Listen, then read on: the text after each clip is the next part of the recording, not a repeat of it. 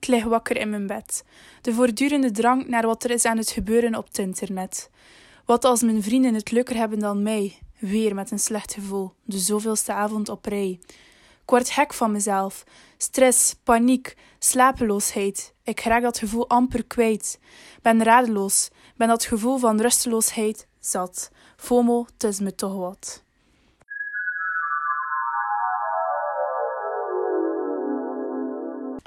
Er is heel wat te vinden rond FOMO deze dagen. Anders verwoord, fear of missing out. Maar hoe staan studenten daar nu tegenover en hoe gaan zij om met dat gevoel? In deze korte podcast proberen we persoonlijke ervaringen te bundelen en te eindigen met tips die volgens hen het beste werken. We gaan hiervoor ten raden bij Elodie, Amy, Arne en Anouk, studenten toegepaste psychologie te Vives Kortrijk.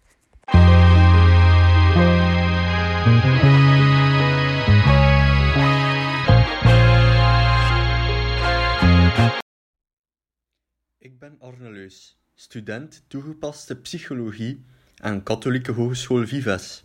Ik ben 21 jaar oud en afkomstig uit Brakel. Net als zoveel heb ik wel eens last van FOMO. Vroeger had ik drukke weekends en ondervond ik stress omtrent evenementen waar ik niet naartoe ging. Mijn oplossing? Ik heb van de fear of missing out een joy of missing out gemaakt. Een mentale transitie. Ik ga nu naar veel minder evenementen en heb regelmatig vrije weekends. Soms heb ik nog last van FOMO wanneer ik op de sociale media zie dat mijn vrienden iets aan het doen zijn, maar FOMO volledig verbannen zal niet lukken. Het is beter om ermee te leren leven in combinatie met the joy of missing out.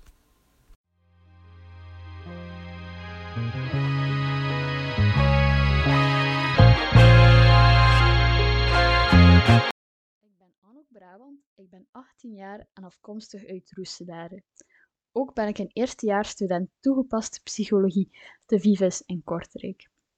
Hoewel ik niet zo actief ben op sociale media, heb ik ook soms te maken met FOMO. Ik merk van mezelf op dat ik niet zoveel bezig ben met wat anderen allemaal aan het doen zijn, maar, en heb ik ook niet zo snel het gevoel dat ik van alles mis. Anderzijds vind ik het wel belangrijk dat ik mee ben met de zaken die mijn vrienden hebben gedaan of aan het doen zijn. Ik vind het namelijk niet leuk als ze ergens over bezig zijn en ik weet niet wat er dan is gebeurd of gezegd geweest. Mijn FOMO slaat dus voornamelijk op de dingen die ik mis met mijn vrienden. Zelf ga ik ook niet zo graag uit, enkel eens af en toe met mijn vrienden op café gaan. Daardoor heb ik ook minder het gevoel dat ik uh, allerlei leuke zaken s'avonds aan het missen ben. Om zelf minder bezig te zijn met FOMO werd voor mij voornamelijk ook het weinige gebruik van sociale media. Zo zie ik namelijk niet constant wat anderen rondom mij aan het doen zijn. Daarnaast helpt het voor mij ook om een hobby te hebben die ik bijvoorbeeld s'avonds kan uitvoeren. Hierdoor heb ik meer het gevoel dat ik iets nuttigs heb gedaan en ben ik ook minder bezig met wat anderen allemaal aan het doen zijn. Van FOMO afraken zal waarschijnlijk nooit lukken, maar het kan al veel helpen om er gewoon minder mee bezig te zijn en proberen er te leren mee omgaan. Hoi,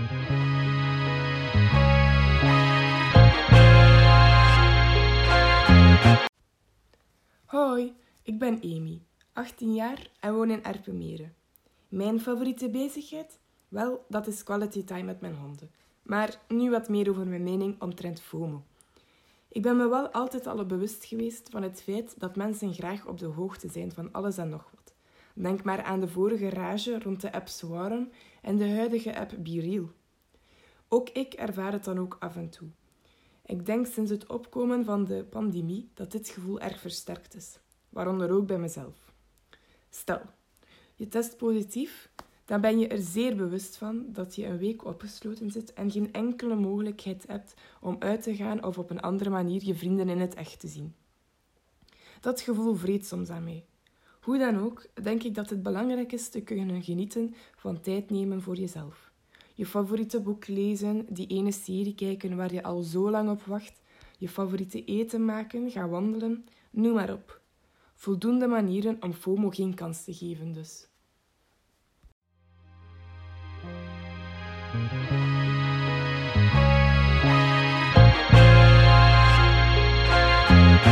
Ik ben Ilde Goderti en ik ga hier kort mijn mening over FOMO meedelen. Iedereen kent het wel. Al je vrienden hebben het waanzinnig leuk, terwijl jij weer eens overwerkt. Een avond toeloos op de bank hangt. Wat zit er onder de angst om leuke ervaringen te missen? Als het niet de schuld van sociale media is, waar komt FOMO dan wel vandaan? Weet je wat je vrienden en familie nu aan het doen zijn? Op dit moment, terwijl jij luistert naar deze podcast. Word je een beetje ongemakkelijk van deze gedachte?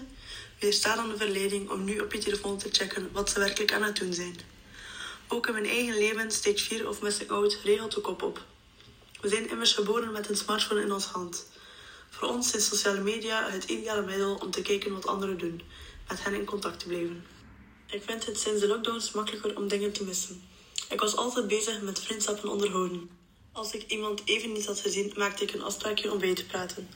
In het weekend ging ik met de ene koffie drinken, met de andere uit eten en met de andere weer naar een feestje. Vroeger was ik liever bij vrienden en wou ik, leuke, en wou ik de leuke momentjes niet missen. Sinds de eerste lockdown en al de regels die er toen waren, was het moeilijker om met iedereen in contact te blijven.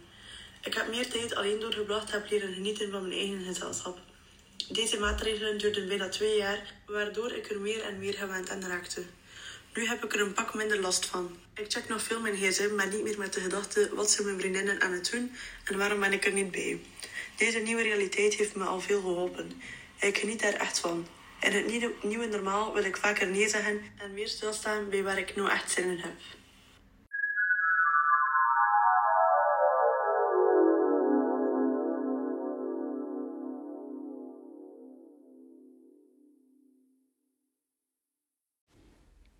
Hopelijk kan je met deze persoonlijke ervaringen en tips en tricks aan de slag. Volg ons zeker voor meer.